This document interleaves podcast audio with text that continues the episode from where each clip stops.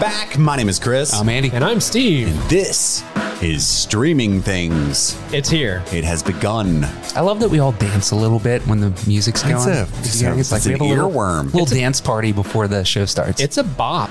It gets you going. It's a banger, as the Thanks, kids would say. And in fact, and those of you who don't know, Andy wrote that. That intro is the uh, Andy's sweet fingers plucking at those strings of his very own guitar. Tell me more about Andy's sweet fingers. oh, bro. This I'm one, not this one's a little crooked, but the rest of them are pretty. I signed an NDA. an NDA.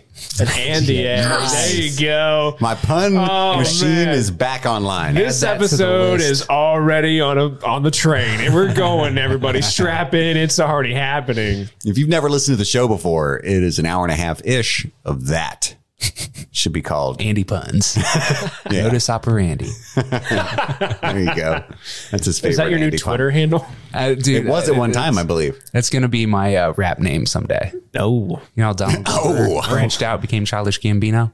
Andy's sweet fingers are going to drop Andy. some sweet beats. Hmm. On the those sweet fingers are going to be on the ones and twos. I've been writing a lot of music lately, and so if I drop an album, I might have to do it under that moniker. There you go. Modus operandi. Yeah. Well, you heard it here first on streaming things. If you see that pop up in your feed later on, you already know what time it is. It's bop time. It's bop time. it's about bop time.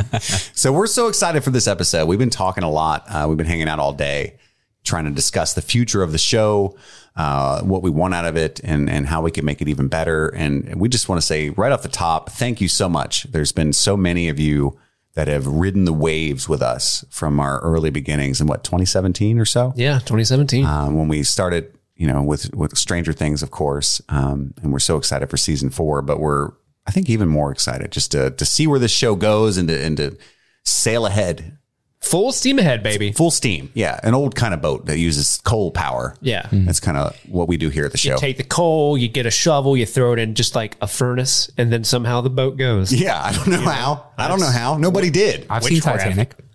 exactly. We're going to be those guys. That's Well, what you we're guys doing. don't. You guys listen to a podcast and you're like, "Wow, those three dudes, they really make it happen." Really, there's a whole deck of about thirty so guys in the basement Mm-hmm. shoveling coal into giant furnaces that make these microphones work. Very attractive. We don't people. pay them. like Leonardo DiCaprio attractive. got just just a all over their face. But they do they have they have talents. They draw down there.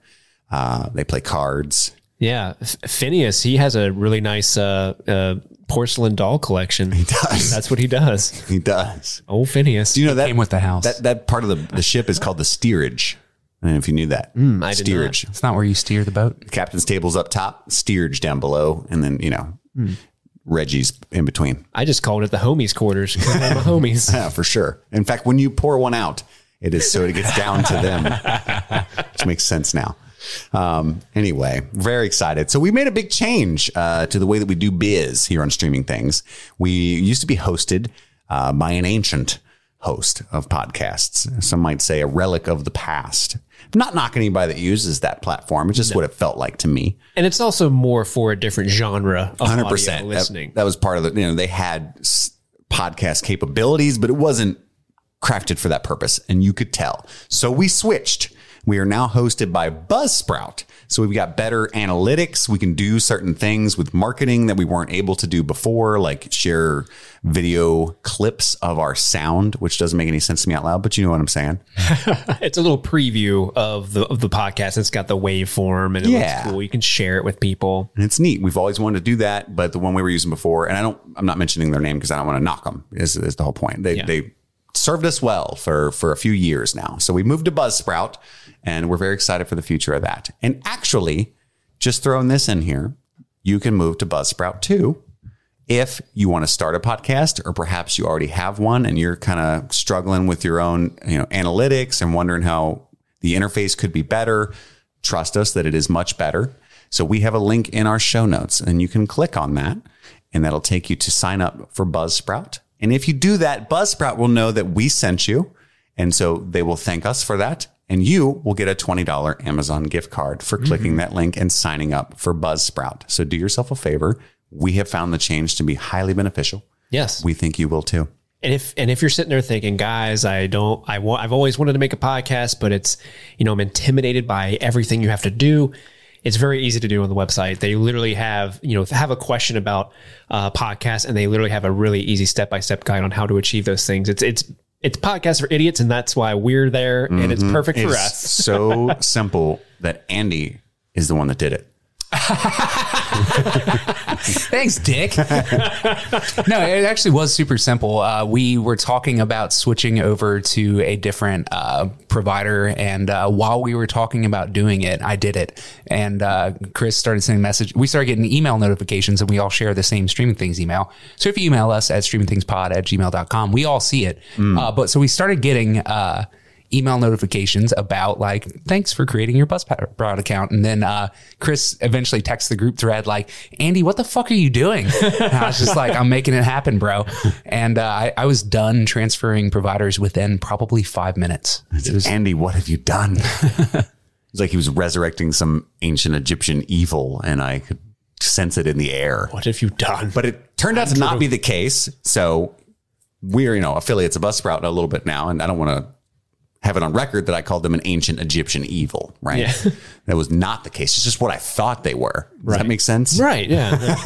chemotep And, this, and th- there is this is a transitional period. So if, if you guys notice anything amiss, just reach out to us and let us know. Yes. Um, if if something's not working quite as well as you're used to, just because I'm sure, you know, when you change that stuff, there's you know you leave yourself open to have you know some minor minor issues. There's often a will be, glitch in the matrix, if you will. but if there is, please let us know and we can take care of that for you. So if you see the same cat walk by the doorway, or at least appears to be, it's a bloody glitch. that could be a glitch in the matrix, or it could be a second cats.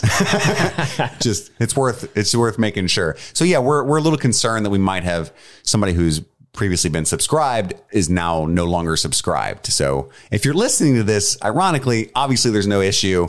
I don't know who I'm trying to reach here. if you're not listening to this Sorry. You missed a good one. Yep. Uh, so yeah, we're excited for that. We've also been talking about a lot of stuff, and I know we don't want to get too into the weeds on promises for the future. Be, and so I'll say right off the top, That's never bit us in the past. right? we honestly don't know what the future is going to look like, other than that every Monday at three sixteen a.m.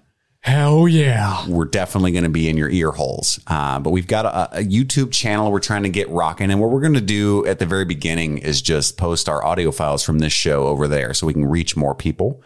But hopefully in the future, we would like to, to start a video version of this show. And uh, if you have any thoughts on that, uh, you can always send us feedback at streamingthingspod at gmail.com. But that's kind of what the future that we want it to look like. Um, I think that would be really fun. So, and then we could have live shows and communicate with you folks. And I know you're all in different time zones, and I'm not sure how that would work, but I think it could be a barrel of fun, and we're excited to bring that to you. Yeah, So but that that'll be in the future. We're working our way up to it. Yeah. right now We're now, not ready to announce anything yet. what we've got going is the bare minimum of streaming things, is what I'm saying. This is the as low as it's ever going to get.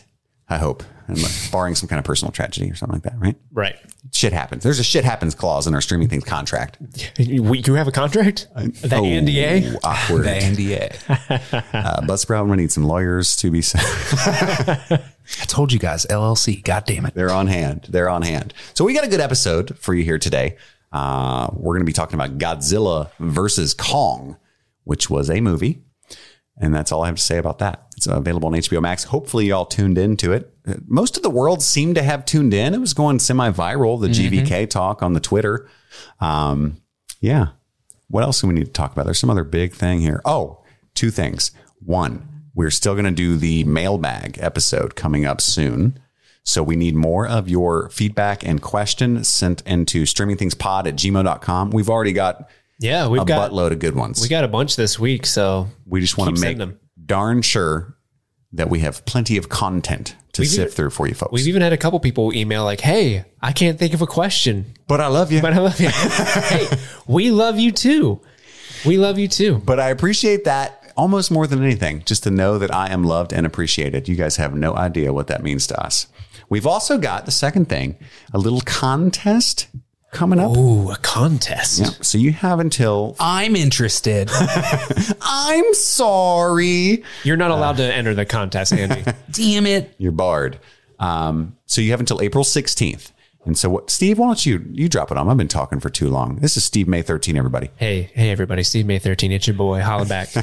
uh, so yeah, we're doing a contest. Um, it's a little bit different than the contest we've done in the past. In the past, we've asked you guys for reviews. We've asked you guys just for emails in general. The but we and we we were very very happy with the, the those campaigns. They all they all worked out for us. So thank you guys for helping us helping those uh, initiatives be you know a success. Now we're trying to grow the show, make it even bigger, get an even bigger audience, and we want your guys' help. We want to be growers, not showers, is what you're saying. Yes. Yeah. Well, eventually we'll be showers when we get the YouTube, but for now we're growers and we need your guys' help. Help us grow, guys. We need your help. this this has gotten oddly sexual. Uh, but yeah, so what we're doing is we're having a contest and of getting our name out and you're going to help us. So what we need you guys to do as we mentioned before, with Buzzsprout, we can now release little audio clips or teasers of the show. It'll just be a little video of a soundbite uh, from this very episode. Probably something funny that we'll say. I don't know. Could be dumb. What we need you to do, we are going to be posting that link on all three of our Twitters. So, Chris, your Twitter handle is See Michael writes. Andy, Andy, most days. and I'm Steve May 13. Follow one of the three of us, and you will see in our timeline us tweeting about this link. What we need you to do is either retweet that link on your Twitter. If you don't have Twitter, you can uh, share that link on your Facebook or what have you. MySpace, even. MySpace, even Xanga. You, any Xanga users out there still? Raise nobody. Okay. Tumblr? you can even get a billboard. We'll accept that. Yeah, Yeah. that's fair. Whatever you use on social media, just share that link with the hashtag streaming things. So hashtag streaming things and the link on your social media uh, platform of choosing. Take a screen grab of that and email us. All right. So there's, There's a cou- layers to that. there are several steps. So again, share the link we provide on either of our Twitter handles. Uh, when when you share it, use the hashtag streaming things and send us a photo proving that you did thus. Uh, and doing so enters you to win what, Chris? Uh, $50 Amazon gift card. Super planned it. we did not discuss the prize. It is a fifty dollar Amazon gift card. it is now. yeah. so congrats, you guys. I win. And who will be buying that gift card, Chris? I will. Sure. that's fair. That's So if you want to win a fifty dollar Amazon gift card on Chris's dime. Mm-hmm. Follow the steps I gave you. Go to our Twitter handle, retweet or share that post with the hashtag streaming things. Send us in a photo proving that you did thus, and you could possibly get that gift. And you might be thinking, I see what they're doing. I see through this and I don't appreciate it. you probably not think of that, but you probably get it. Oh, I get it. I'm going to have to follow them on Twitter and then I'm going to have to create a, a hashtag with their show name in it and show all my friends that I listen to this show. And they're basically going to maybe pay me 50 bucks for this, right? That's exactly why we're doing it. We're not hiding that at all. We want more people to join us, join the family that you're already in. And, and I would think you'd want your family to grow. The growers need to grow. Do you see what I'm saying? And that hashtag growers need to grow, hashtag streaming things. You don't have to put that gross to the grow one. Please. um, anyway, Help us grow so that we may show. enough marketing, but it's important to us. We got some big plans and you guys are going to be very excited, I think. Um, so moving on, I guess and how long do they have to do this? That's right. We have until April 16th. So as you're hearing this, I believe should be around. So you're gonna. So this episode drops on the fifth. So you have a week and four days to get this done. Mm-hmm, So April sixteenth, twenty twenty one, is the day you have to send in that photo to streamingthingspod at gmail.com. So, So future we'll listener, an- announcing the episode on the 19th or the winner on the 19th, correct? yes. Awesome. Yeah. And then future listeners. So there's going to be a future listener going through the backlog. You're done. You don't get it. No. You can still use hashtag streaming things or hashtag growing the growers. What was it again? Growers got to grow. Something like that. You can still do that, but there's no money in it. So yes, follow us on Twitter, share our post uh, with the hashtag streaming things, take a photo of it, email it to streamingthingspod at gmail.com, send that to us before April 16th, and we will announce the winner on April 19th, 2021. It's sort of like a Willy Wonka. You're just looking for the golden ticket. Yeah, Right. and you're all you're probably living at home where all your grandparents share the same bed, you know, like normal people. I got a golden ticket. You know, just imagine you get the golden ticket that is Chris's fifty dollar Amazon gift card, uh-huh. and all of a sudden your grandpa is so excited he actually gets out of the bed that he's been stuck in for who knows how long and starts dancing. That will save your grandfather's life. That could be you. You could do that for him. So don't slack. Do it for grandpa. Don't slack. All right. That brings us to Crossing Streams, the segment where we talk about the things that we've recently been streaming. Andy, have you been streaming anything Nope. to talk about on streaming things? Just kidding. Yes, of course I've been streaming stuff. Um, Of course I have. What do you think? I'm some kind of monster. so I finally uh, dove into a TV show that's been recommended to me by a whole bunch of people, and I just continually ignored it. It is Hannibal. TV Oh, show Hannibal's Hannibal good, with yeah. Mads Mikkelsen playing the lead role of Han- Dr. Hannibal. Good Lecter. show. Good Hell show. yeah. It is fantastic. I'm very disappointed in myself for not having watched it sooner. Um, it is so up my alley. It's kind of creepy. Like the the some of the cinematography that is done in that show is wonderfully executed. Um, just very cool uh, visual uh, representations of the m- mental leaps that our lead character Will Graham goes through. Now, if anybody's ever read um, the uh, Hannibal books, uh, beginning with Red Dragon, then Silence of the Lambs, and then Hannibal. Um, Red Dragon.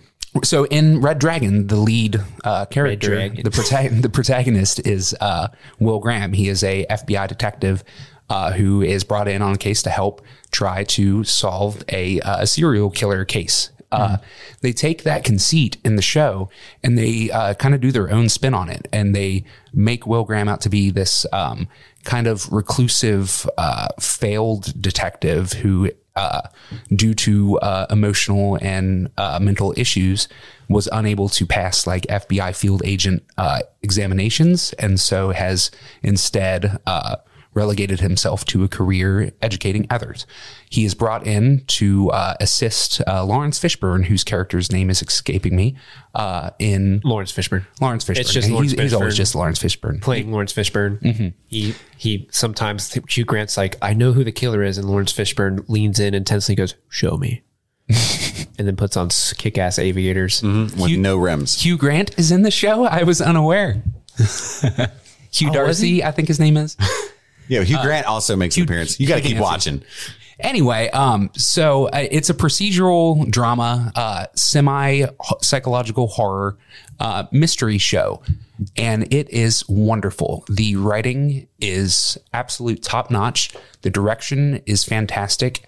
Uh, and the acting, Mads Mikkelsen kills it. So good. Lecter. So good. I watched like the first season, and that's a Bryan Fuller show. It is the believe. dude that did uh, Pushing Daisies and Dead Like Me. He's and, amazing. Uh, he he recently did American Gods. American Gods. Yep. Brian Bryan Fuller is always a really good showrunner and writer. Uh, I, the show was a little too serialized for me, or like episodic. And I know that sounds dumb, but I'm I'm spoiled by all the quote unquote prestige TV that does basically in a, a giant movie. It is very much a There- you can see the we have a formula. killer. Yeah, yeah. And eventually, I, I don't know. I love the show. I just kind of woke up one day, had no desire to to watch the next one, and then haven't gone back. Mm-hmm. But I would like to finish it. It has a very rabid fan base, so I'm sure it it, it ends well. It was recently canceled, um, so I believe that the third season is its last, um, which is very sad.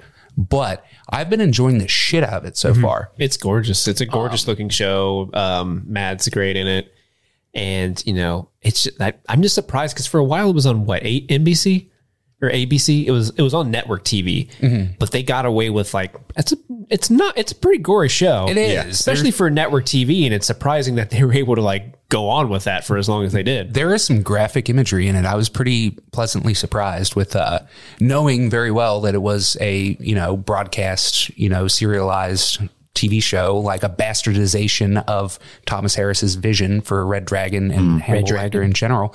Uh, I was like, God damn, this is actually really good. Um, So I've been enjoying the shit out of it. There's one other thing that I streamed, but I, I'm pretty sure we all streamed it. So I'm gonna go ahead and pass the baton over to Steve. Steve, how's that baton feeling? Oh, it girthy. Um, it's, It's a grower. it's, a, it's definitely. Uh, so I've actually streamed two things. Um, the first thing isn't what Andy was referring to, but I will get to that because the first thing I want to talk about is Falcon and Winter Soldier. I've continued to watch that. Uh, I've gotten through episode three. I'm really enjoying it so far. It is an uneven show. Um, I feel like that falls mostly on the direction.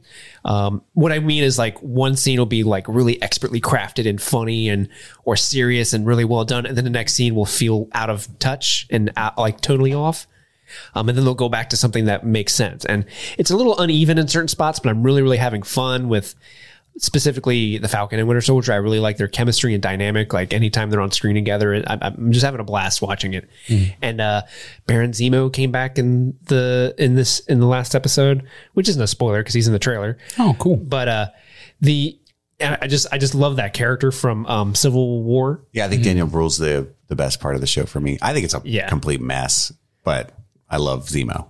Yeah. Hashtag And, Zemo. and that's the thing. Objectively, as I watch it, like this is kind of a mess of a show, but I'm having a fun time. Yeah, like I'm it. definitely going to watch the next episode, but I found myself checking my phone a lot, which I typically don't do. And I actually usually judge people for. So I, it's funny because when episode two ended, I, I I had the very distinct thought of like, oh man, I oh, I want to watch the next one right now. and then after the, I watched the third episode today, and at the end of that, I'm like, I had fun with that. yeah, I'm done. I'll come back to you next week, my friend. yeah, for sure. For sure. Um, because I think episode three is the most uneven. yes. Episode two is really There's some good. really cool shit in episode three. Oh yeah, for sure. Um, like I don't want to get too into spoilers, but a certain character does some comes back and does some really cool shit. Um, there's some really good set pieces, but also just like what is going on? You guys are all over the yeah. the who? You know? Oh, the what? yeah. Uh, but yeah, so I've been watching that. I've I've enjoyed it. I'm sure we're gonna do a overall seasonal recap episode similar to what we did with WandaVision when it's over, but that's in three more weeks. I think it's Yeah, it's think there's six, six. episodes. Yeah. Uh, the thing that I believe all three of us have watched that I streamed this week is a Netflix film called Bad Trip.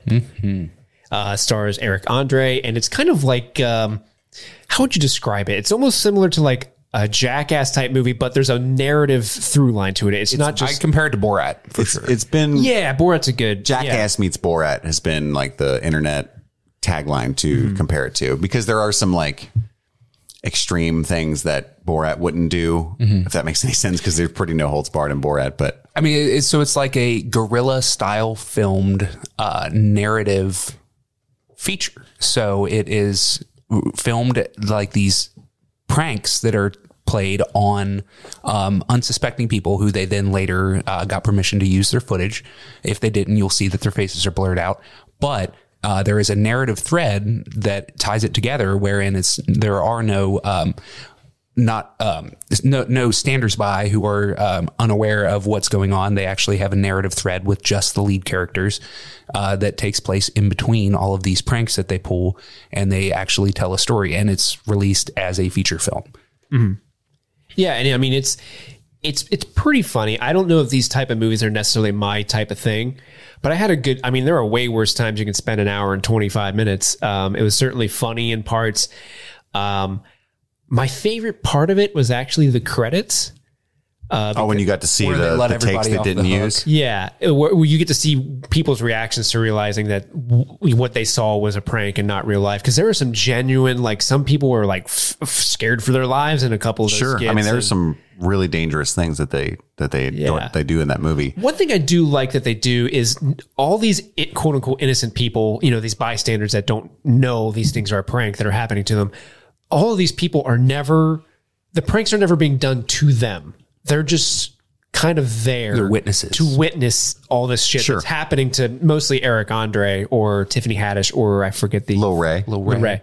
Um, Lil Rel, Laurel? Lil Rel, How- Howery. It's definitely little. Um, but all the pranks are happening to the three core characters. Correct. And, and the bystanders are there sort of witnessing to add like, well, what the fuck are they doing? You know, that kind of stuff. And so I like that because I, sometimes those prank shows can be a little, they can feel mean if they're like happening to a person. Yeah, you can So I love icky. that about the show. Yeah. I think I liked it the most out of all three of us. Like, I, it's the funniest thing I've seen in a decade. I'm pretty sure I can say that with very little hyperbole.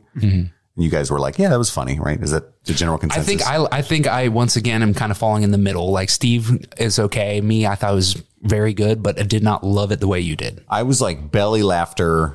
I mean, honestly, it's it's definitely the best. I I don't know. I can't even think of anything other than that that made me laugh that hard. I really can't. I mean, Borat subsequent movie film is the thing before that that I definitely almost achieved that much laughter. Um, so maybe I'm just really into the hidden camera thing. But like Palm Springs was hilarious, Mm-hmm. but I could not breathe watching Bad Trip for multiple scenes Can I ask what scene? Was there a particular scene that stands out to you as like the one that where I had you on lost my mind. Yeah. Well, one of them is the zoo. Oh yeah. That's I, I mean I lost my mind at his audacity. that one's the most absurd When when, when they do. Yeah. when he goes back in, like, we, we don't want to spoil it. Right? Oh my god! Yes, that's that's that's when it that's when it happened for me. And then also a really inane part where he's in the car talking to Laurel uh, about. Did you look that up? That is the correct That is the name. pronunciation. L- Laurel. They're talking about the movie White Chicks. Uh, oh yeah. no, I don't want to spoil anything, but just that conversation. Like my wife looked at me and she's laughing along with me. But at that part of The in movie White Chicks is what they're referring Yes. to, not just like white chicks. They're talking about the movie White Chicks with the Wayans brothers, and uh, their conversation, and in particular, a certain thing he says, had me dying of laughter. And she's like, "I don't understand why you're laughing so hard." Um, Well, you've got to know it. that movie, and that, that line's really funny. But if you haven't seen it, listener at home, it's on Netflix. It's an original, and I'm not typically the biggest fan of Eric Andre. Like, I'm not anything. I don't have anything against the man. I just Bird up. the Tim and Eric show. I, you know, that kind of late night adult swim stuff just seemed goofy to me, especially when I stopped smoking weed. Uh, so I really had no plans to check this out, but it was something inane we thought we could watch. I loved it. And not only is it hilarious, Tiffany Haddish is actually She's great. given a movie. phenomenal She's performance. unrecognizable in it. It's Fearless. Um, and yeah, there's a there's a clip where she's like in some random dude's face and they're like yelling at each Yeah. other, but she never breaks character and it's really funny. It's amazing. because it could be like I can see from that guy's perspective how like he's in a position of like this person's being hostile towards me. I'm gonna like defend myself and like yell back, but the way she's delivering her lines to him is so goddamn funny. Like I think his name's Craig. He's like, what are you talking about? Craig. Craig. And like, she just keeps saying his name and just makes him more and more mad the further it goes. yeah, it's, it's amazing. Oh God. But honestly, this might sound ridiculous, but I found the movie to be heartwarming at times. Um, like not the plot itself, like the friendship thing that that can kind of get to you, but watching the bystanders and how they interact with the main characters, because you would think in a hidden camera show you might just find all of the worst parts of humanity, but and maybe they edit it that way, but I don't see what the point of that would be. All of these people, for the most part, react in really endearing ways. So they're Yeah. good humans. They try to help. Um, even when it would not be beneficial to help. Not Like, at some all. People Like- are like really do that. Yep. Like they could, in, in, a- in a real situation, it, by helping Eric Andre or whomever, could really put them in a very difficult position. Yep. Morally and legally, technically, but mm-hmm. we're not morally because they're yes, doing the I right thing. I know right what you're thing. talking about. I know what you're referring and to. it's it's just fascinating to see how the people were like, okay, yeah, like they they they go above and beyond, and I'm sure they probably did that, you know, five times or whatever, and pick the best response. Sure. I'd be really curious to see the unused takes. Well, that's what I thought you said you liked about the credits. There's a couple unused takes mm-hmm. in Yeah. there, and I really thought that was interesting to kind of like think about from a filmmaking aspect how that would look and how they would set up these scenarios and these obviously open businesses. And I found myself while, while I was watching, I'm like, so they would have to get permission from the owner. Obviously, they, Yeah. they didn't build this store. These people are coming in to purchase things like they've done this before, right? They didn't just like set up a fake shop. So it's just fascinating to me how Yeah. that process, as a from a producer standpoint, would have worked. Um, but yeah, I just the way some people reacted, I just I was driven to tears at least once. Just like, oh, that's fucking beautiful. Look at how he's trying to help so hard. And it sucks that I know it's all a joke, you know, poor guy, but you know, that's beautiful, you know. So I really recommend it for that. Not only is it hilarious, but if you look at it from the right angle, it can actually give you a little bit of hope in humanity. Yeah. Agreed. There's a lot of dick jokes around that hope. Not going to lie. Yeah. I mean, there is a lot of hope, but it's a very vulgar movie. So just For sure. so- Do not watch with kids. no Uh, what else were you streaming? or squares. yeah. no kids are squires. Those are my two. Those are my two. That is it. Okay, so I've been streaming some things as well. Um, I watched uh, a cartoon, an animated show on Amazon Prime. It's available to stream. It comes from Robert Kirkman, co-creator of The Walking Dead, and it's called Invincible, and it's based on his comic book series that he also co-created. So it, yes, it is a superhero comic, and it's like there's a lot of that going around right now. But it's closer to The Boys than it is anything else that you're watching, like Falcon and the Winter Soldier or anything like that. Um, go watch it. The animation is beautiful. I just thought I heard Robert Kirkman was on a podcast that I listened to, and I you know I like that guy. I like how he talks. He talks good. He's got good words and stuff. I've liked previous stories that he's been a part of creating, so I thought, hey, I'll check it out. Um, sucked me right in, and then the end of the pilot. Just watch through the pilot. If you get to the very end of the credits of the pilot and you are not sold, good just walk away. But I guarantee that you will be like, holy shit, and just have to watch the next episode. Um, did you guys happen to check out Invincible? Not yet. No, but uh, you're the second person that has spoken very highly of it in my life, so I think I'm gonna have to watch Knocked my week. socks off. The animation's beautiful, and it's listen to this cast. It, uh, it's got Steven Yeun for sure, the guy from The Walking Dead, Mm-hmm. but also uh, you know nominated for Oscars and Minari. Um, it's got a whole like the the cast is actually bonkers, batshit crazy, and I don't know how they manage this. Like the the budget for this, or if everybody's just like, ah, Robert Kirkman's such a good guy, I'll be in his thing. I'm not really sure how that works. I mean, he's got Walking Dead money, so he true, true. pretty much has a blank check. It's true. Well, he's got it's like a Steven Yeun. You got J.K. Simmons, Sandra O. You've got let's keep on scrolling down. Walton Goggins. We talked about him earlier. Oh him so hell yeah! much. I love Walton Goggins. Uh, Jason Mantzoukas, I love Jason Mantzoukas. Zachary Quinto. I love Zachary Quinto. I do actually love I Zachary Quinto. Zach- Quinto. love Zachary Quinto. Uh, Mark Hamill, Oh, don't even start it on Marky Mark Hamill. Seth Rogen, Clancy Brown. Do you guys know Clancy Brown? yeah, he's great. He's he's in everything. He's doing a lot of voice Brown's acting in nowadays, too. everything. Yep. He was in the Mandalorian, uh, season one. He was the big Devorian guy that uh you know the bit the devil looking alien and he's like in you know the episode where they were breaking the guy out of the Repu- New Republic prison Okay. ship. Yeah, he was the big de- uh, devil looking character that's like immune to flame. Sorry, that was a weird. He's kind of like that in this show too. It's kind of weird. That's the kind of he plays uh, Damien Darkblood, the demon detective. I think his biggest role is probably the warden in Shawshank I, Redemption. I always think of him as the guy who throws people off the roof because he needs his taxes done. Yeah. exactly. Uh, Mahershala Ali, John Hamm. I can keep going. Jesus Christ. This thing is oh Lauren Cohan from The Walking Dead. This shit's crazy. Uh, absolutely bonkers. oh, they got the couple from uh, Walking, Dead? Dead. Yeah. that's cool. Um, it's amazing. I'm absolutely. I, I watched episode. I was more excited tenfold to watch Invincible episode four than Falcon and the Winter Soldier episode three this morning. I watched them both, but I watched Invincible first, and I was super stoked. And I watched Falcon and the Winter Soldier just so that I could engage in conversations online. I think every other, I think every other episode there's a streaming thing section where Chris just le- reads a cast list and we're like, whoa, whoa, whoa. Part of our thing. It's basically the only contribution. I know those names. streaming things, they have the IMDb app. So I listen to them for all the update news. just wait till they see check the gate. Also, just real quick, uh, so that's on Amazon Prime. That's Invincible. I also watched uh, a couple episodes of a show on Netflix called Worn Stories. Um, and I just wanted to highlight this because I think it's kind of something you might skip over typically when you're scrolling Netflix on a late night trying to find something to watch. Have you guys seen this documentary show?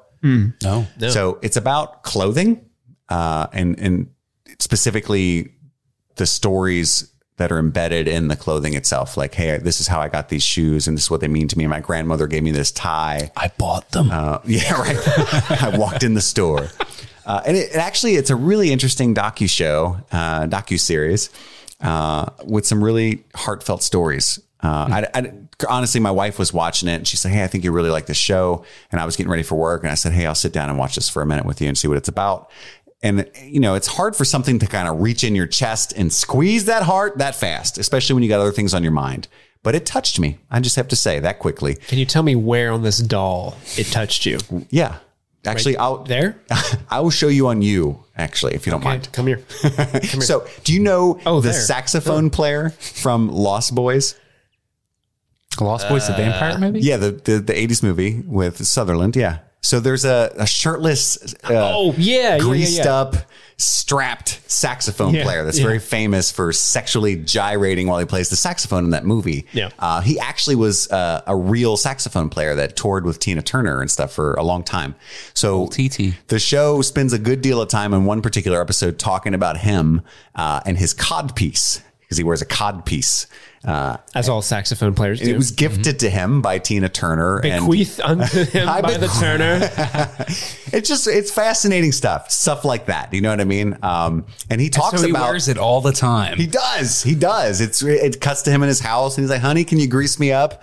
And she's rubbing the grease on his, uh, you know, uh, I got a older funeral muscles. to play at today. Grease me up. I got a His funeral. less visible muscles. But he talks about how the cod piece helps him get into character and uh, the you know his journey and how in the '80s he had tons of work and then obviously uh, in the '90s having a saxophone player in your band went out of style, so he couldn't find any work for about 15 years uh, until oh man. that short revival where everybody got super back into uh, ska. No, it was just the Lost Boys. He's like, it's the funniest thing. This like eight second clip that nobody gave a fuck about until 30 years later. All of a sudden, I'm the biggest thing on the internet, and he got to do TV appearances. And he's like, now I have my own albums. I'm touring again. Oh, good for Life's him. funny. Look at life, and I still have this cock, this leather studded cock cover that I wear everywhere. And it's just an interesting little thing because I like things like that where it's like I made a documentary about toothpicks, and then mm-hmm. you're like, yeah. who the fuck wants to watch a documentary about toothpicks? And then this documentary about toothpicks just shows you so much about life, love, and the pursuit of happiness, and you're like, oh my god, and you want to share these toothpicks with everybody. I find that beautiful.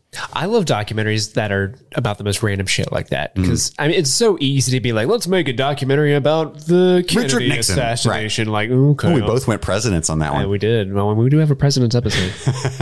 like I used to be really into um, Vox mini docs. Um, it was just on their YouTube channel, you know, Vox, the media company. Yeah. Um, they would do random. Uh, I don't know if they still do it. I think they might have stopped, but they used to do mini documentaries on like the most random shit, and I just ate it up. Like, why are Victor- Victorian homes always the stereotypical haunted house in movies? And it was just the history of why that's what people associate with being a haunted house. And it's just documentaries like that. Like, it just I, you you would never think like, oh, what happened to you that? don't know that guy? you want to know more about that. Yeah. Until you're stuck, and you're like, I do want to know more. Like, Actually, that's interesting. why is he greasing himself up? What does that do? Do I need to do that? Does he just Mm-hmm. does he just wear is he shirtless with just the cock piece when he goes on Ellen? Should I wear a cod piece? Would that help me at my job? Can can I play the saxophone? So, funny story, we're all three wearing cod pieces right now just to see if we put on a better audio show for you folks. And you can judge for yourself how well that's working. I call it my ca- my power piece. my power piece. Uh, so, I think that's all that we've been streaming here on Streaming Things. Let's move on to our next segment Check the Gate. Checking the gates. Checking the gates. Checking the gates, please. Checking the gates. Checking the gates. Checking the gates. Checking the gates. Check the gate. Watch that. Check the gate. Show what you got. Check the gate. Check it.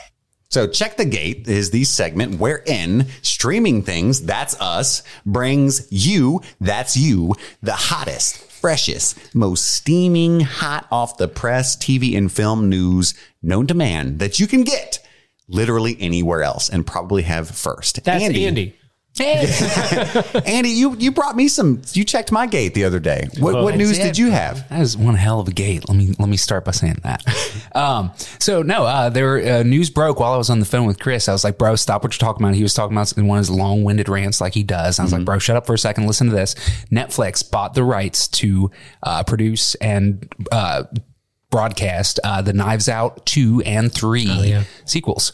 Uh, Ooh, with, Steve was uh, unimpressed. Rian Johnson reprising himself, uh, reprising himself as director. He is and, reprising uh, himself. He will be no one else. he will be no one other than himself. And uh, they're they're bringing back uh, Benoit Blanc. Uh, old Daniel Craig is going to be. Uh, it's going to be like a serial uh, mystery detective thing. It's it, you know in the vein of like Sherlock Holmes or Agatha Christie or uh, yeah, I guess Agatha Christie. Uh, yeah, that, I'm super fucking stoked. That was bar none the best movie of the year. Was that 2019 that movie came out? I think so. Um, yeah. God damn, do I love that movie That movie's so goddamn good. Dude, so I am much. I am dicks out for Knives Out two and three.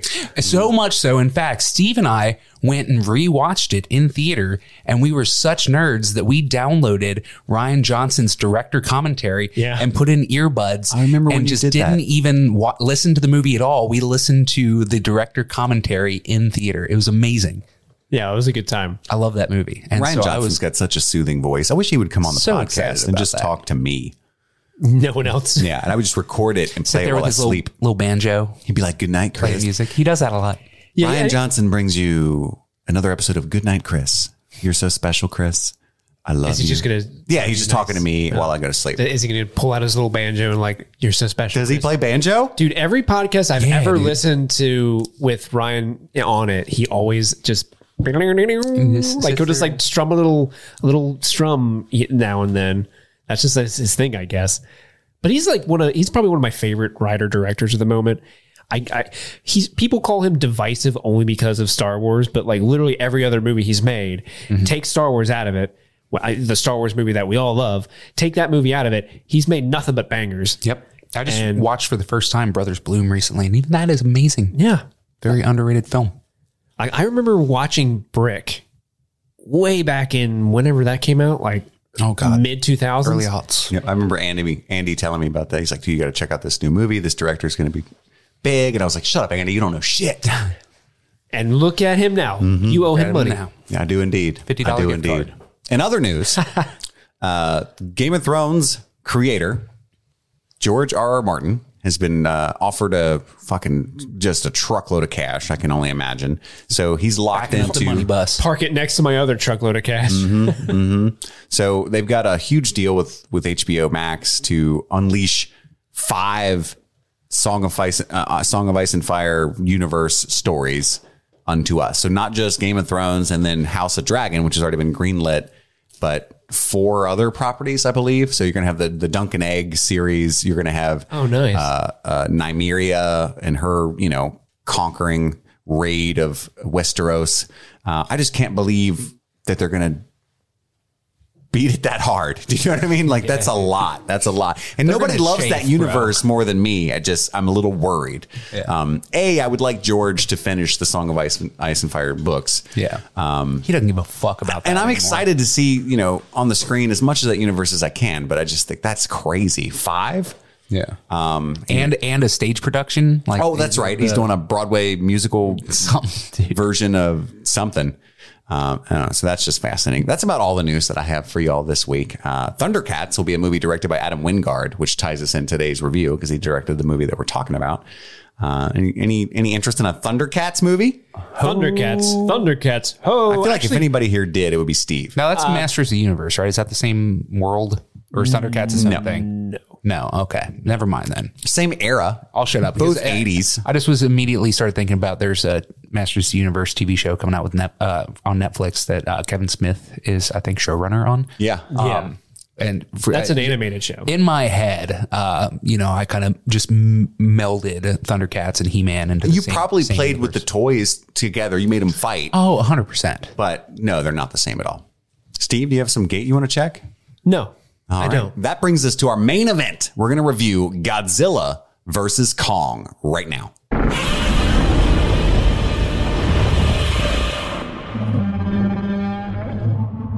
Oh my God, it's scary. It sounded like the you coming side of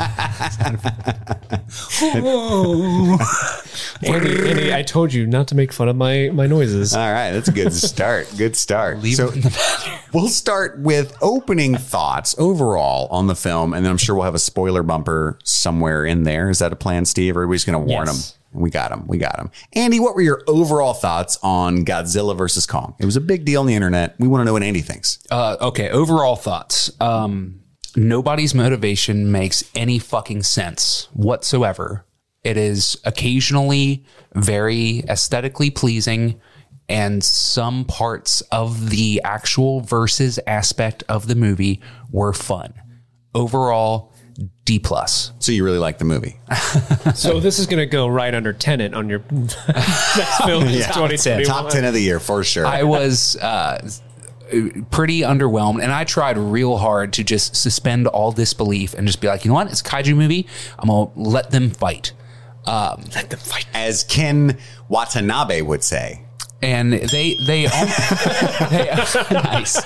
They almost try to treat it like this like series of fights like everybody has to get in their licks and every fan of every uh, There's so much major licking in this monster movie. is going to be at least somewhat satisfied and I, I i i wanted to see either fucking Kong get blown in half or Oh, man. have Godzilla get just his neck snapped. I, I wanted I wanted commitment, and I didn't get that. Um, I I just got like a try to make everybody happy experience, and it just didn't do it for me. Um, now that said, there were some super cool production designing. Uh, it has a wonderful cast, most of whom are very poorly utilized. The movie's not without its merits, but if you are going in expecting any kind of semblance of a sensical plot, you're not going to get that. And if you're going in as a fan of any of these actors, you are not going to be happy with their part. And so I, I don't know who this movie is going to please. That's Exactly. my May. God have mercy on their soul. Steve, what did you think of Godzilla versus Kong? Well, um, I hate this movie. I don't like this movie at all. This movie I made me actively angry. I um, actually, like I was telling Andy earlier, when the movie was over, I was mad that I watched it. Um, and I and I'm wondering how much of that is because the film's awful because it is, and how much of that is because everyone on the internet, at least in the circles that I follow, seem to love it and always like, yeah, it's a dumb monster movie, but if you get past that, it's a lot of fun. Is it? I don't think it is. I think it's really fucking boring and stupid and just like even if as so again, I'm not a huge fan of this franchise. I mean, I'll watch them and like, oh, whatever. I'm watching Godzilla. Oh, cool, cool, cool. But I've seen the movies that take place in this universe, right? I've seen Godzilla 2014. I've seen King of Monsters. I've seen Skull Island. You're telling me in the universe that is laid out, the Kong Godzilla cinematic universe that they have laid out over the course of several films, that humankind has gone from 2014 to fucking spaceships and lasers and mechazords and whatever the f- and ships that can carry kaiju. I like every circle eh, like. Andy said that this film is without its merits, and I disagree because I think this movie's trash from top to bottom. Wow. Even the the you know, oh, that's a pretty well framed shot. Yeah, sure, it's good that's the bare minimum that you should reach as a film of this caliber. You should be able to make a good shot, especially when you're filming interesting things like giant, you know, monkeys and lizards hmm. fighting each other. That should be the bare fucking minimum. But and and but most shots, I mean, all of them are. It's like a giant CGI fest, which is fine. But I didn't even think the CGI was that great. I thought the art design of the world in general was just like too, too much goddamn neon. Stop it with the neon, okay? Let's turn hmm. off the neon a little bit. And it's not even good looking neon. It's like it just looked really fake the entire time. All the characters suck. The actors suck in it. Even the actors I like suck in it. And I just don't understand why so many people are like, "Oh, yeah, I had a lot of fun with this movie." Yeah, turn your brain off. And it's like, I I I, I went in with low expectations and still came out upset. I I thought the nine minute sex scene between Godzilla and Kong was an interesting choice. At least they had con- mm-hmm. the courage of their convictions. The way they used that tail, bro. Mm-hmm. I should have gone for 12 more. And people like Bold call me choice. by your name. Bold move, Cotton.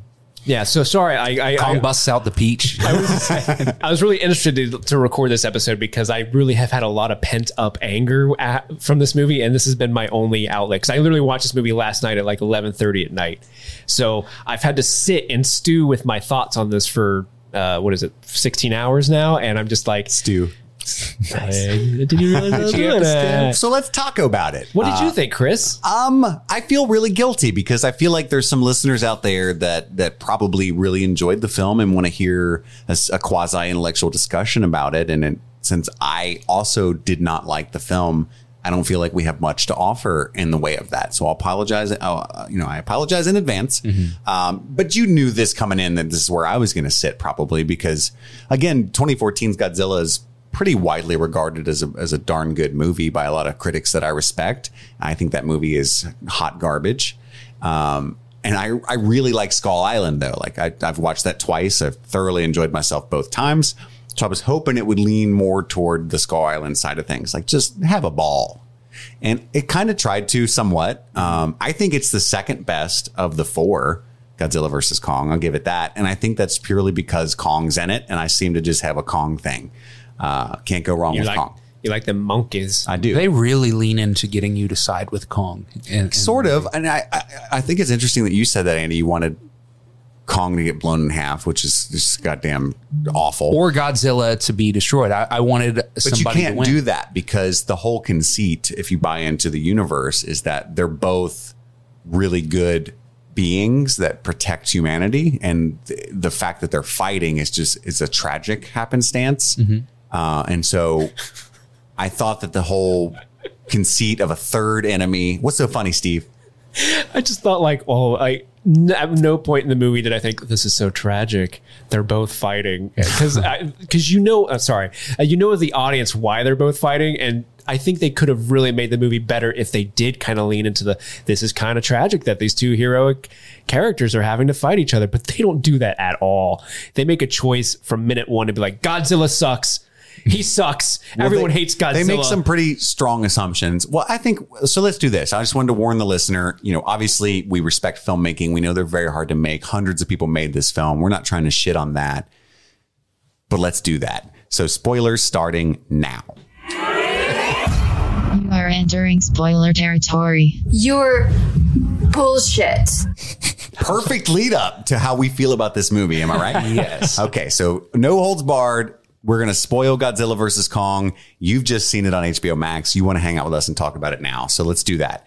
Uh, so, it opens up with Kong. scratching his ass. And already they lost me within six minutes. They lost me immediately. How the fuck did you get Kong off that island and put him in this manufactured? well, it's on the island. Is it? Yeah, they I- they're not even clear about that. They just created. It's yeah, it's a dome on Skull Island. Okay, how did you land on this island that we've seen in the late 60s, early 70s? Is very difficult to get to without Kong killing all of you because he killed like 90% of the uh, last visitors within five minutes, right? And then not only that, but construct this massive dome around this powerful beast, king of his own domain, with no issues whatsoever. Yeah, he is not king of shit. They're like, I think it's literally while he is in chains on the boat, she says, Kong bows to no one. It's like, bitch, he's in chains. Right, he's Like, right there. He he's king of nothing. He you you have tamed him. You could kill him in a heartbeat. You turn off the engines of this boat, and Kong is done. There, there's a You literally, win. there's literally a line in that same scene where they're like, "Hey, don't put the sedatives too high. We want him lucid. You could OD him. Yeah, you like- could OD him right there if you wanted to. Right. he he th- it immediately lost me too. Well, it lost me with the butt scratch, which is how they open the movie. I'm like, oh god, this is going to be one of those fucking movies that tries to be funny. It's never going to land, and it doesn't. Surprise! That's spoilers for you. Um, and like the, some of the action was cool, but goddamn, dude, yeah, like Kong, they they made Kong out to be a fucking wimp, and it's like this motherfucking Yeah, they, Kong. they castrated Kong pretty early. Like, yeah, you're you're right. They they had humans outwitting him with some human designs, and previously, and they tried to allude to that. Like he bows to no one was supposed to be a really cool line, and it almost worked for me because I'm a you know I like He is a I like Skull. Island, right? But and I, the boat imagery is neat because that's the original Kong story, right? They bring him to New York, and then he you know gets loose. It just immediately it made and i know you, you've got a certain amount of willing suspension of disbelief as william james calls it right? I mean you're talking about gigantic apes and gigantic lizards and magical creatures and, and a bunch of radioactive stuff with it, it not how radiation works at all right? And we've already said fuck all that. So i understand that but you have to operate within the confines of your own universe and it, this doesn't make any sense right?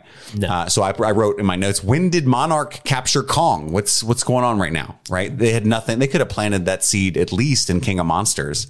Like oh we got this giant monkey we got you know something to, to make me like prepare for that. There was so much about this movie that totally threw away the setup world that they've been building for so many years. That's why I, I honestly think if I had never seen the last few movies and just watched this, I probably would still hate it, but I would feel less apprehensive towards it. Like I mm-hmm. really, one of my biggest pet peeves that movies do is when they set up ground rules like this is the reality we're in.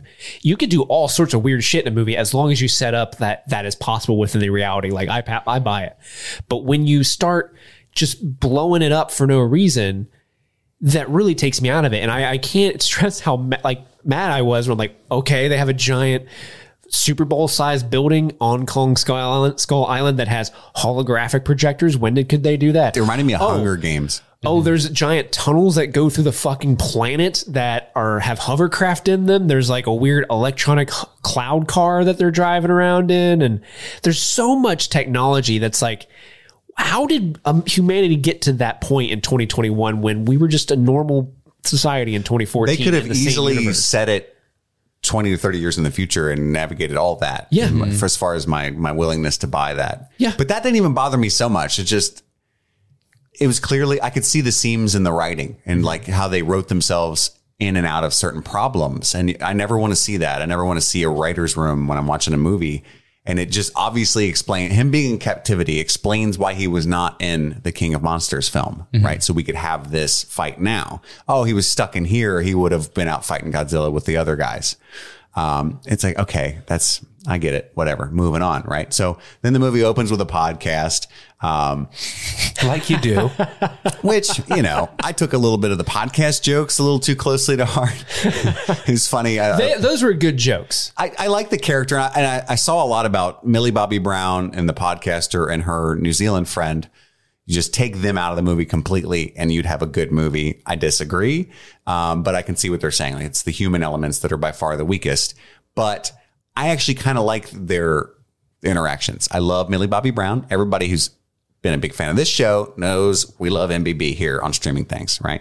She's doing good work. Uh, the podcaster character was funny, um, a little silly, a little too funny, but I'm buying it. She'll probably be in jail for doing these things with these teenagers. Right. And I'm a sucker for anybody with a New Zealand accent. You know, Yeah. peace off, ghost. I, it's just shit. They're saying normal things sometimes. And I'm just like, yes. The only thing that I liked that kid for was when they were trying to uh, hack into the computers at uh, Apex in order to try to shut down uh, Mecha Godzilla. Uh, he was like, the guy said, "We'll try the password." He's like, "I thought you said you knew this." He's like, "I, I, I said I took a fucking HTML class in in summer camp or whatever." It finally was like one of the first movies ever to be like, "What the fuck are you doing, Mister Layman, sitting at the computer trying to hack into the most secure network of all time?" Because it happens in all of these movies. Yeah, It always just generic they smart computer guy. Type really fast and then they're in. We're in. You know, Yeah. Whereas, and he We're in. where, whereas he was, he ended up like pouring liquor on it, which obviously that's not going to have the effect that it did in the movie. but like, I can't break the signal. Let me pour water on the thing. Oh, Right. we got in. No, the homies came up and they unplugged it. Pipe down down there. I, that was hilarious when he said, uh, it wasn't hilarious. It was neat when he said, what was it, a 90s camp? Because Yeah, nobody uses yeah. HTML anymore. That was honestly the best joke of the whole movie with yeah. that one. They got me with that one. I I gotta disagree. Like I really disagree with the Millie Bob. What you said about Millie Bobby Brown. Like she's terrible in this movie. I just love Millie Bobby Brown. I'm I not love- saying like Oscar worthy performance. I'm just love- saying, oh, there she is. That's fun for me. I love Millie Bobby Brown too, and I, and most of this, eh, eh, I'm blaming most of this on the writing and directing. 100%.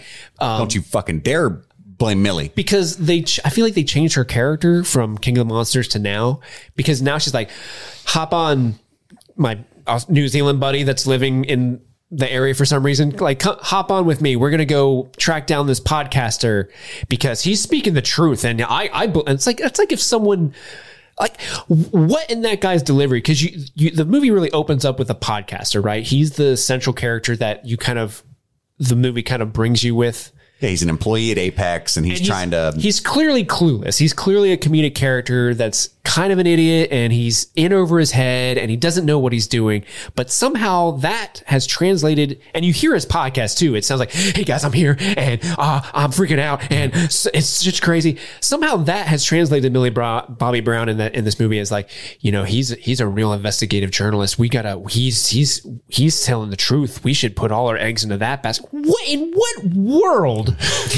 Would you listen to that man and what he's saying and think that guy's got his shit together? You know what? I'm yeah, it gonna- really makes her character seem like a moron. it- like they really make her seem hmm. like an idiot in this movie, and I think that is, and being such a huge Millie Bobby Brown fan, like that's part of. Uh, again, there's a lot of things that I think this movie typically wouldn't upset people, but I think it was like tailor made to press my buttons in very, very specific ways that I didn't even know existed. I didn't know I had these buttons, but now I know them.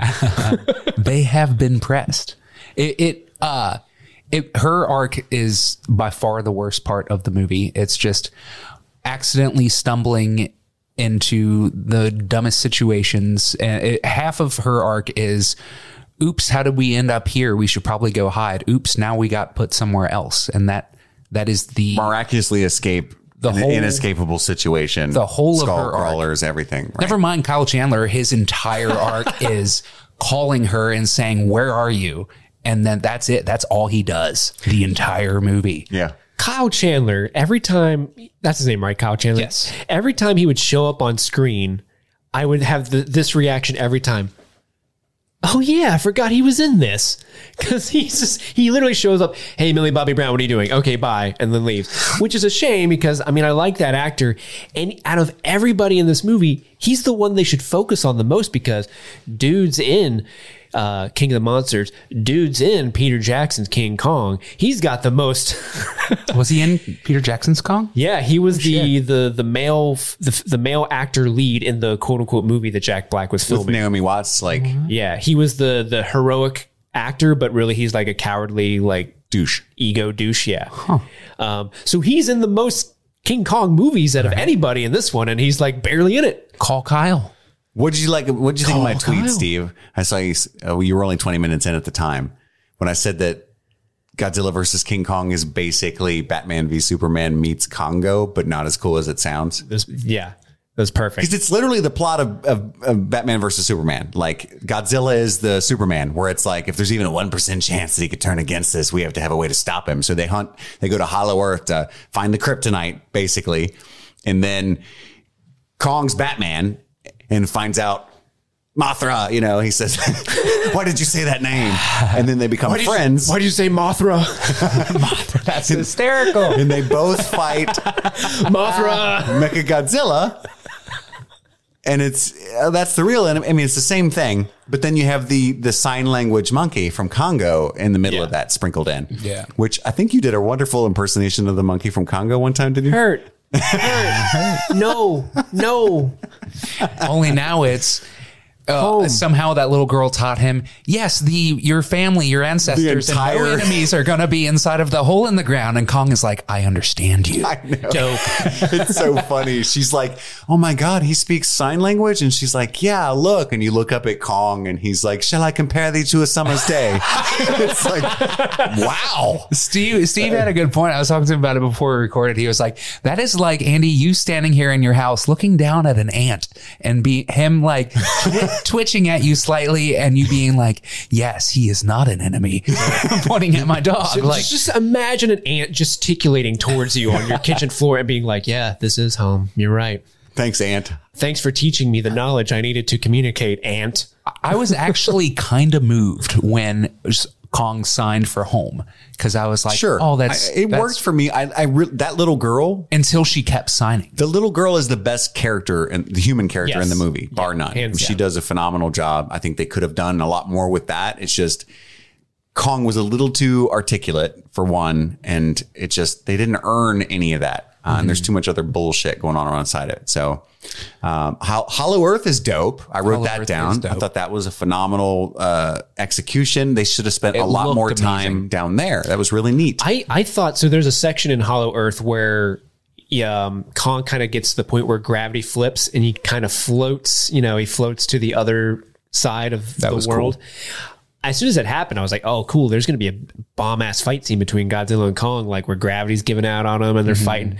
Never happens. No, it didn't happen. no, it was going to be neat, but it didn't happen. In- In fact, the part where I almost turned it off, King Kong literally sits on a literal throne at one point mm-hmm. with a scepter. oh, it's an axe. Yeah. But it was a scepter. Yeah, 'cause he he's was holding it like a scepter, He's a yeah. king. Like, ah, fuck this movie. And he he said he so he sets it in the ground, and then um the of course she's a bad guy girl Right. uh, says sends, sends out her little robot to collect a sample, and Rebecca Hall suddenly says, "What are you doing? That's the discovery of a century. You can't just take a sample of it." It's like that was the plan You're right. from the fucking beginning. Was go down there and get a sample, Extract it. and it wasn't like she got cold feet and was like, you know what, we shouldn't do this, guys. she was like, "Wait, what?" She acted surprised. Yeah. It's like, what the fuck did you think you were doing down there? Just going to visit? and everybody being hyper willing it just doesn't make. I'm sorry, listeners. I know it's a movie, but come on. You know what? I don't want to be such a dick, but it's just like It's it's so hard because You've every, got every Alexander Skarsgård. You come to him and you're like, why are we in his office? Okay, he's a Hollow Earth expert that everybody thinks is crazy. It's like, okay, we need your help to go down here. Again, it's kind of like the issue that you had with Tom uh, Hiddleston? Hiddleston in Skull Island. It's like, why? What's he going to do? He's never been there either. This is a theoretical science that he's thought about a little bit. Okay, His- bring him along. his Fuck it. brother went and Yeah, was there Yeah. was there any like you just rewatched them? Was there any like uh Mention up- of Hollow Earth? Yeah, Yes. There is, Hollow- yes, okay. yeah. So there his brother going down there and getting crushed by gravity was not just out of left field. Because for me, I was well, like, that That part- is that is But so the, the existence of Hollow Earth was alluded to several times as part of the theory of how these creatures exist. In fact, the Hollow Earth theory is a real theory. Mm-hmm. Um, obviously, with a lowercase t. in the vein that uh, yeah, astrology is right. Like flat Yeah, Earth but is a they, they mentioned that Godzilla can, specifically the Godzilla movies that bring it up, is Godzilla goes from point A to point B across the earth because he can go through tunnels. Hmm. And actually, the part where Ken Watanabe dies uh, in um, King of the Monsters, they go into one of the tunnels, or th- isn't it like they're theoretically going into one of the tunnels where Con- or, uh, Godzilla's dying, so they can blow up a new. Nuke him. and That's supposed to be him? his home, right? So Yeah. they can, yeah. So which they it's completely reused and the world's dumbest defibrillator. Like, Yes. let's go move our ship on top of him and blow it up. That'll help him. Yeah, I'm, I'm, I'm fucking, I'm good. and then he like does, he does like a, what's the word? Uh, Jean Claude Van Damme. And trust me, I, you've, if you listen to the show, you know I love JCVD. He like slams his shoulder against the skyscraper to like pop his shoulder back into place, but it's Yeah. King Kong doing it, so it's like even more ridiculous. Yeah. Um. Anyway, I, I thought the fight was cool. You know, you got Kong trying to get away because obviously the nothing laser. tracks, nothing makes sense. So it's like the laser can't really hurt the Hydra, right? And it, it can't really hurt other Godzilla esque creatures, but it completely destroys Kong if it touches him. So he's got to really dance away. He also burned a hole to the center of the earth. And Yes. like, all of a sudden he can just do that. He was super mad about that. the hole that was Drilling. like 10 feet deep. yeah. Because there's that shot where they fly right out of it. Godzilla's looking down on them, and they're in the center of the earth looking up, and you can see Godzilla roaring at him. I'm like, what the fuck is this movie? It reminds me of when you're a kid and you think you can dig a hole all the way to China from America. Yeah. But Godzilla can really do that without hurting the earth in any way. and going back to what you said about um, uh, the Skarsgård guy being the Hollow Earth expert, and he's never been down there. He's never attempted to go down there. His brother did, and his brother died, and they make that point. Um, I guess to give him some Oh, yeah. of credentials. I didn't finish that, but go on. Then, then when they actually go down the earth, the the rich, I'm hot and evil, clearly, lady is like, uh, she's kind of worried about something going on, and the Skarsgård's like, "Don't worry, it'll be hard when we reach this depth." And it's like, how do you fucking know? He's like acting so like this is normal. I've been on this trip several times. Right. Like, you've never been there. I think this is the first Skarsgård performance I've ever hated. yeah, he's not good in this movie. Um, And so, okay, let's any let, of them Let's grant that you're going to bring this guy along because he's like the closest thing to an expert that you have because he blogs about it, right? Hmm. And okay, we've no one's ever successfully made this mission. Everyone who has ever tried has died. We're pretty sure we've created a technology based on a place we've never been to that it will it'll get you there. How would it get us there? You've never been there. How did you build something that would get you somewhere you've never been? Don't worry about it, stupid. All right, that's fine. I'll grant you that. Well, let's bring this like zoologist and little girl with us. Yeah.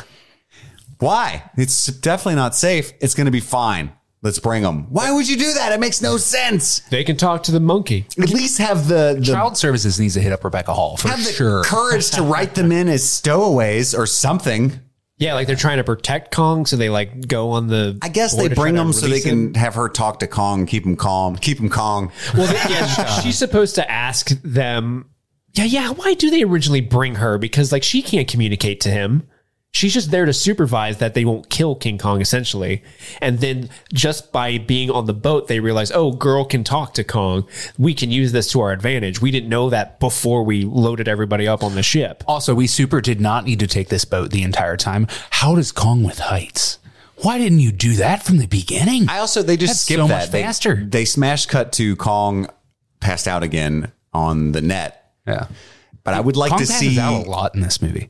I would like to see the scene because they turned the the boat engine off so that Godzilla would leave him alone because Godzilla is apparently a fucking idiot and Kong's a genius. Which, by the way, they just dance around that. Yeah. he can speak sign language, but Godzilla's a fucking idiot. If you just turn the lights off, he goes away because, like a T Rex, his vision's based on movement. There, there are three or four times in this movie where Godzilla could easily kill King Kong, and for reasons, Godzilla's like, you know what? Nah. I mean, we and got just leaves. Like, th- why wouldn't Godzilla kill him? I got your bitch ass. We uh, 100% got the answer to the question who wins. Like Godzilla. Yeah, God, Godzilla won. I wrote that in my notes. Godzilla won? Question mark. Good. But here's the thing. so you got to turn the boat engine off so that Godzilla will leave. But then you had 47 helicopters fly around real low and you hooked up this massive netting system somehow and got his big ass on it. How? Middle of the and ocean. Godzilla didn't hear any of that because helicopters are quiet.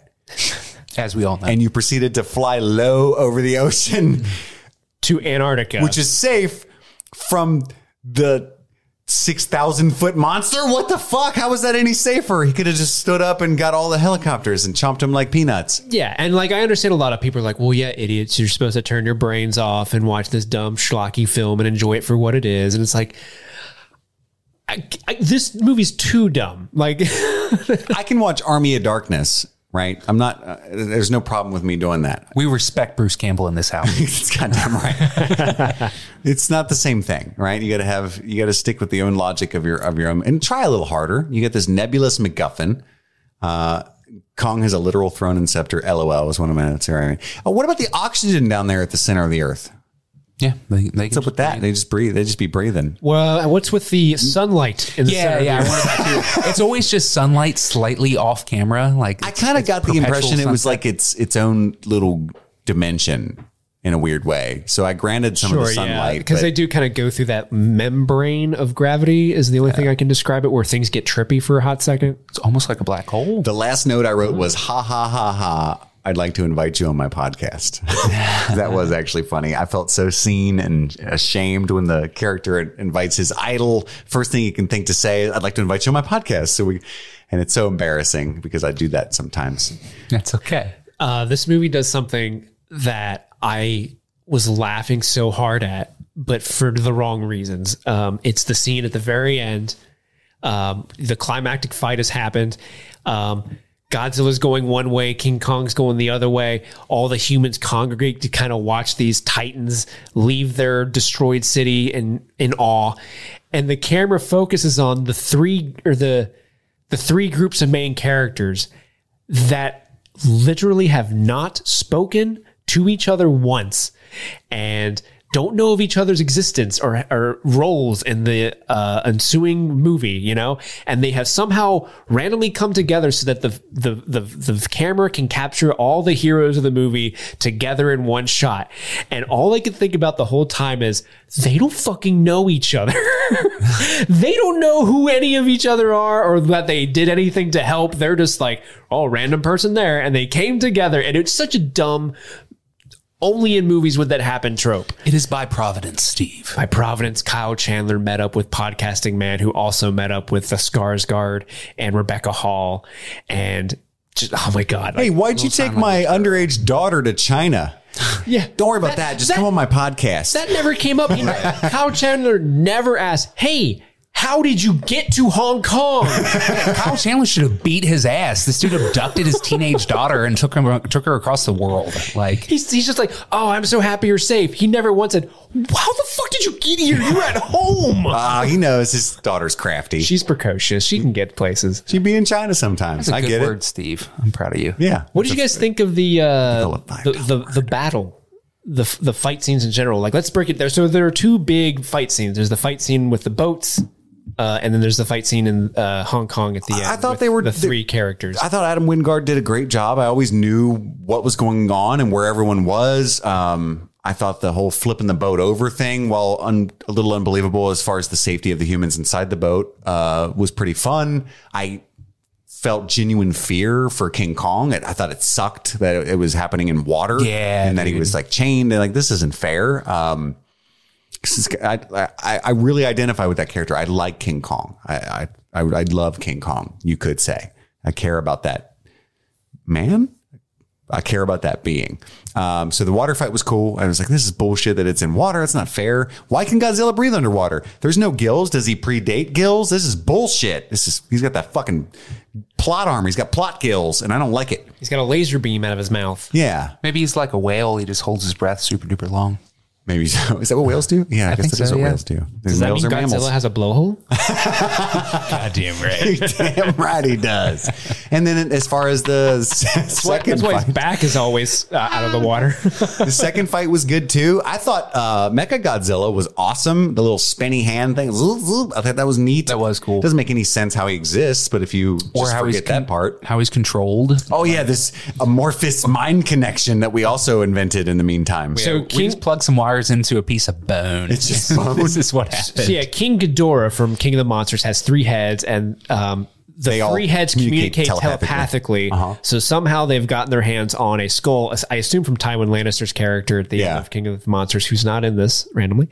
Uh, but they have, telepathic powers in the bone. yeah, so they have a skull of Ghidorah, just one of the skulls, and they've got this dude just sitting inside of the skull with a fucking. Did you know on. that dude is Serizawa's son? Is it really? Apparently. No, I didn't know that. Interesting. uh, which I didn't catch from it. I read that in a review of the film and was like, what?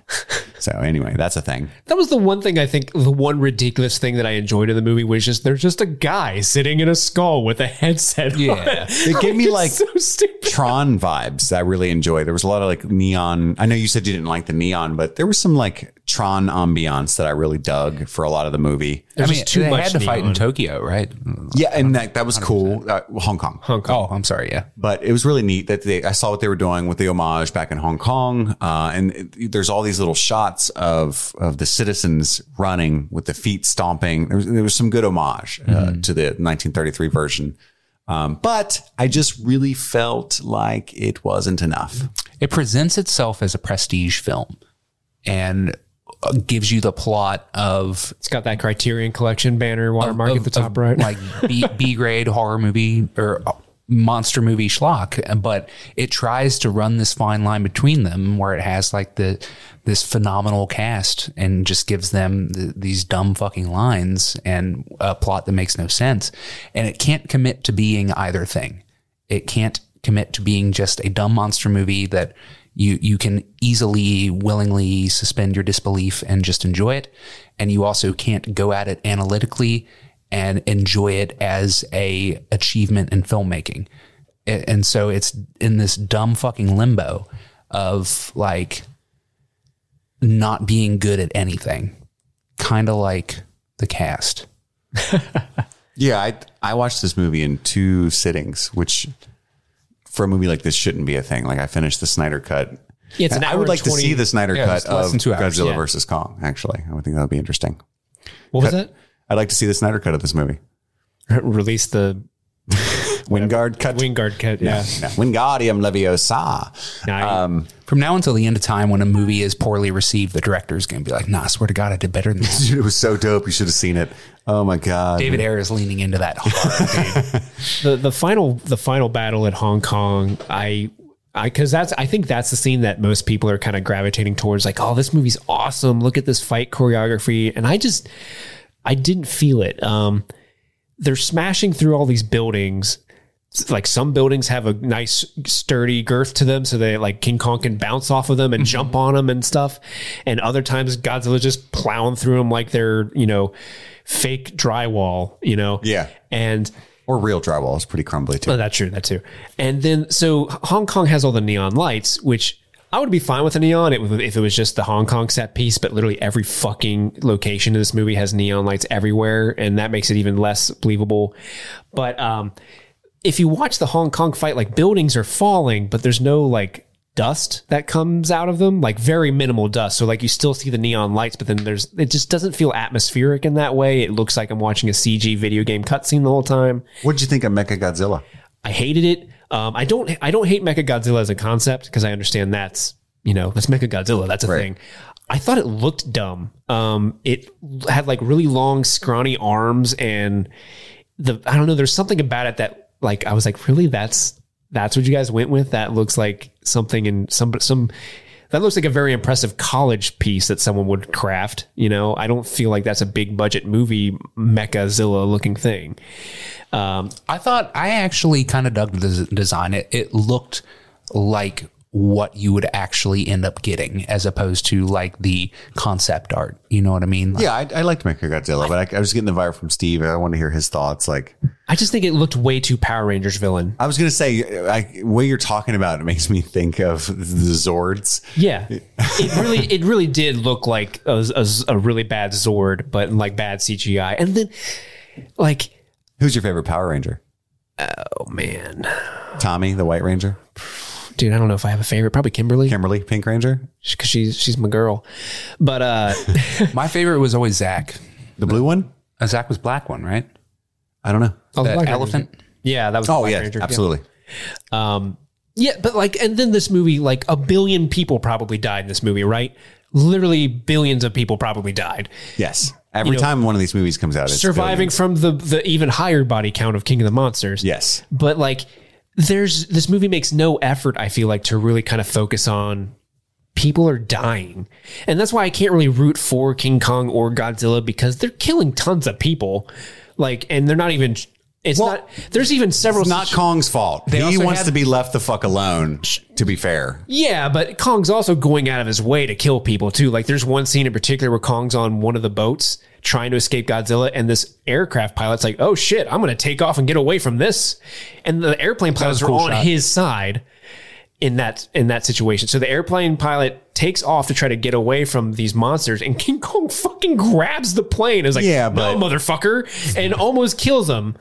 Yeah, but fuck that guy, right? Uh, well, I mean, he ejects and then Kong throws the thing. And Like Yeah, a, he throws an airplane like a ninja star. Kong I doesn't doubt- know they're on his side. He's scared, scared little monkey. they they shot King. They seriously like King Kong should have died a billion times. There were several times where the human saved King Kong from Godzilla. Oh yeah, it it was constantly like giving him all the handicap in the world, and he still loses. And so it's like it's not just that Godzilla wins; like he super wins. And then Mecha Godzilla is beating the shit out of regular Godzilla until King Kong's axe has radiation on it, and all of a sudden now it's a super axe.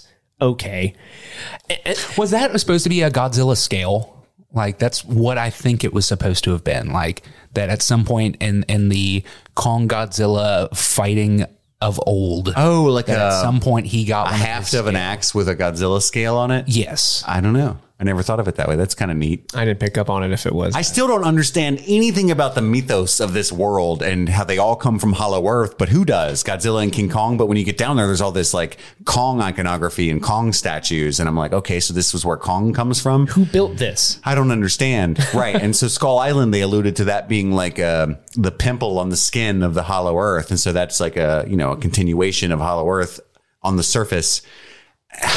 okay.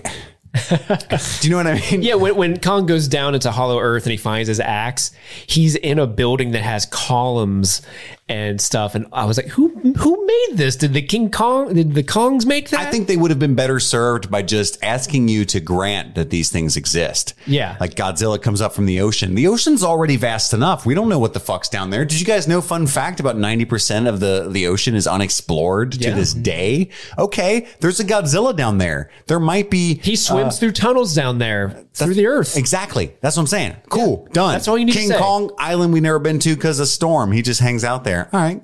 Cool. Neat. Done. You don't have to go. I don't, have to, I don't need to go down there. You don't need to overexpose it. No, we don't need statues. We don't need a, an actual literal throne for King Kong to sit upon. That's ridiculous. I also love. He's a monkey in a chair. so I, I, hey, monkey, okay. stand up, monkey. Get out of chair. I love to get your guys' thoughts on the the Apex um, B plot in general because I thought it was really funny because the movie opens up with Godzilla just wrecking shit at a Apex facility. And it's really funny because like we haven't seen Godzilla in three years, but he showed up and now he's evil because he destroyed not this city, just the, the you know the Apex facility that's at the city. He's clearly turned evil, and it's like I don't know, maybe the giant lizards whose whole thing is killing Apex predators is going after the company called Apex Right. Deep who cut. apparently have enough technology to go into the earth and make cloud cars and surely they're not doing something scary. That guy that they hired from whatever uh, telenovela special that's playing on TV, like.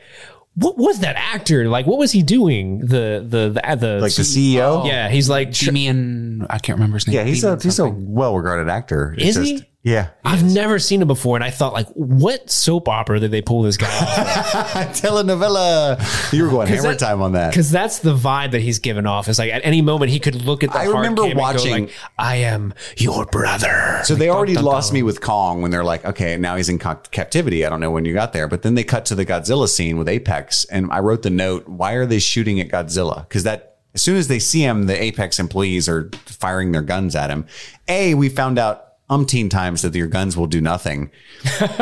Um, and B, he's always been on your side. What are you doing right now? and so I was with you. I'm like, this whole plot, it's ridiculous. This it's overly, it's overly uh The movie asks you to take huge leaps in logic in terms of the world that it's already built right off the bat. His name's Demian Bashir. I, I'm probably butchering that as I always do. He's in the Hateful Eight.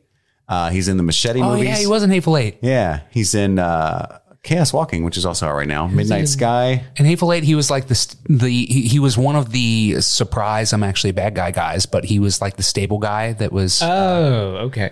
Um, He's an Alien he, he, Covenant. he- remember when they're like He cleans uh, up nice. It's super racist. Yeah. and they're and they're like they would never allow a Mexican here. You know what I mean? Man, he cleans up nice. I didn't recognize him in a suit. He looked good in that Right. suit. He's in the movie Savages, which is a movie I actually love, with also with Aaron Taylor Johnson.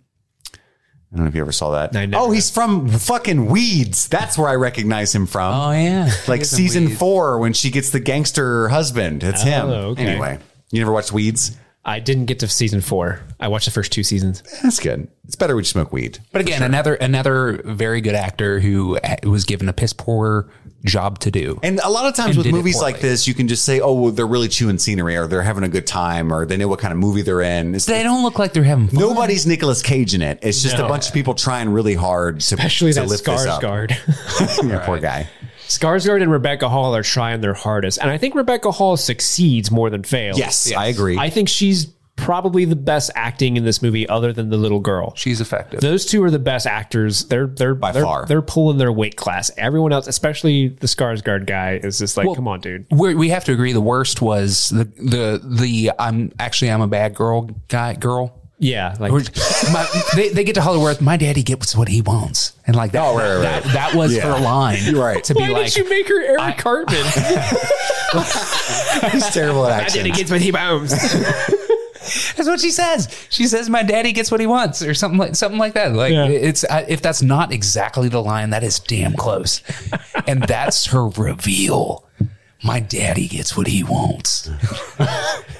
And we knew, we knew she was bad.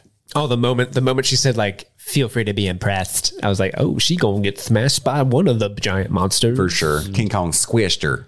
Her death was dope though, dude. When he grabs the ship out of the sky and he like holds it up to his eye, he's peering at it. Not nobody I care about. No, he was looking to see if maybe they were going to sign at him to communicate that they were friendly. Is a little girl in this? Nah, fuck you. Y'all don't know ASL, huh? All right. That was such a dumb. I thought the death was dumb because she's like, "Uh, "Get him out of the way, shoot him," and I'm like, "Really? Yeah, so That- they that's your could have idea. just, Call you know, attention to yourself. Gone around him Swerve around and him. then go up the giant hole that's above you. Not piss him off and then go real slow. Shoot him with the guns that have no effect on him. oh no, he's pissed. Oh no! All right. Do we, we want to? Tear into this movie anymore. Do we want to beat it up have. anymore? If you want to call it? I mean, if you if these are your type of movies, if you love kaiju movies, if you just want to fight, if you just want to, if you just want to fight, if you just want to see giant monsters fight, you'll you, you might like There's this. You'll about 20 minutes like of it. this movie that you'll like. Yeah, this movie would be great if it was a 20 minute long YouTube video that you watched then, or if you if they made it a Universal Studios ride a la Star Tours, and because that's basically what a third of the movie is is a Star Tours uh, show. But I mean, we don't like it. I don't like it certainly, but you might if you like that type of shit. Mm-hmm. And not that there's anything wrong with that. the Seinfeld. No, no, no. I keep going back to that. It's such the best thing to say in any uncomfortable situation. Not there's anything wrong with that. A buddy of mine loves kaiju films, and he actually his family rented a theater a local theater like it just for his family so they could go and watch it COVID safe on a big screen because they had to see, you know, and I completely understand. It Might like, be amazing if- in, when Dolby. You if know? you're into kaiju fights, yeah, watch that on a big screen. Why why would you watch it at home if that's your if that's a big uh, fandom for you? And he he loved it and he was really excited. Like he texted me this morning. He's like, "Yeah, man, how'd you see it?" I'm like, "I think I'm so sorry, man. I did not like this movie." Which actually, when I asked him how he liked it, he was like, "Well, you know, for the type of movie it is." It's pretty good. Which, if you know him, that's a good sign of like it's probably not a good movie. Right. If even he's like, yeah, for the type of movie, it's pretty good. yeah, he should have been blown away. Yeah. Well, I, I guess that, that about wraps up our coverage of Godzilla versus Kong. Um, we forgot to do one very important thing, which was decide what we're going to be talking about next week. It's a mailbag episode. That's right. Next week is the listener mailbag episode. next So week. this listener, you got one more week. Well, technically not even a week. You have until Nope, nope, nope, next. You have until Friday because we record on Fridays. Yep. You have until Friday. Uh, Chris, are you pulling up that exact date? Yeah, it's April 9th. Yeah, you is, have the, is the Friday. So April 9th to write in at streamingthingspod at gmail.com. when the clock strikes midnight on the 8th of April, year of our Lord 2021, you will be ass out. And your car will turn into a pumpkin. Mm-hmm. it's true. so that episode will drop on April 12th. And then April 19th, we're going to be talking about Mortal Kombat, right? HBO Max on April 16th, I believe. Did they push it back? Does, is Did that, they fucking push it back, Steve? You'd look me in the eye and you did. tell me they now. did push it back. They pushed it back did. a week. Oh my God. Quit playing with my emotions. HBO Max is, I think they got a vendetta against us. They're really grinding they, my gears. They pushed Mortal Kombat back a week. So next week is the mailbag. Mailbag episode, for sure And then we'll figure out what we want to do after that. on April 12th, and we'll talk about everything else after that. Don't forget the contest. So you, we're going to be, by the time you hear this, we'll have some things on my Twitter, Steve's Twitter, Andy's Twitter. That's at C. Michael Writes, at Andy Most Days, at Steve May 13. One or all of those. Follow them. You'll see a streaming things related tweet, and you can share that on your own social media account with hashtag streaming things.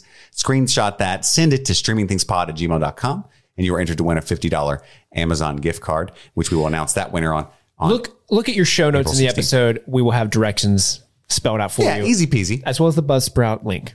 Easy peasy. Thank you so much for tuning in. My name is Chris. I'm Andy. and this has been Steve. Streaming Things. I almost cut Steve off. That was terrible. Streaming things, let them fight.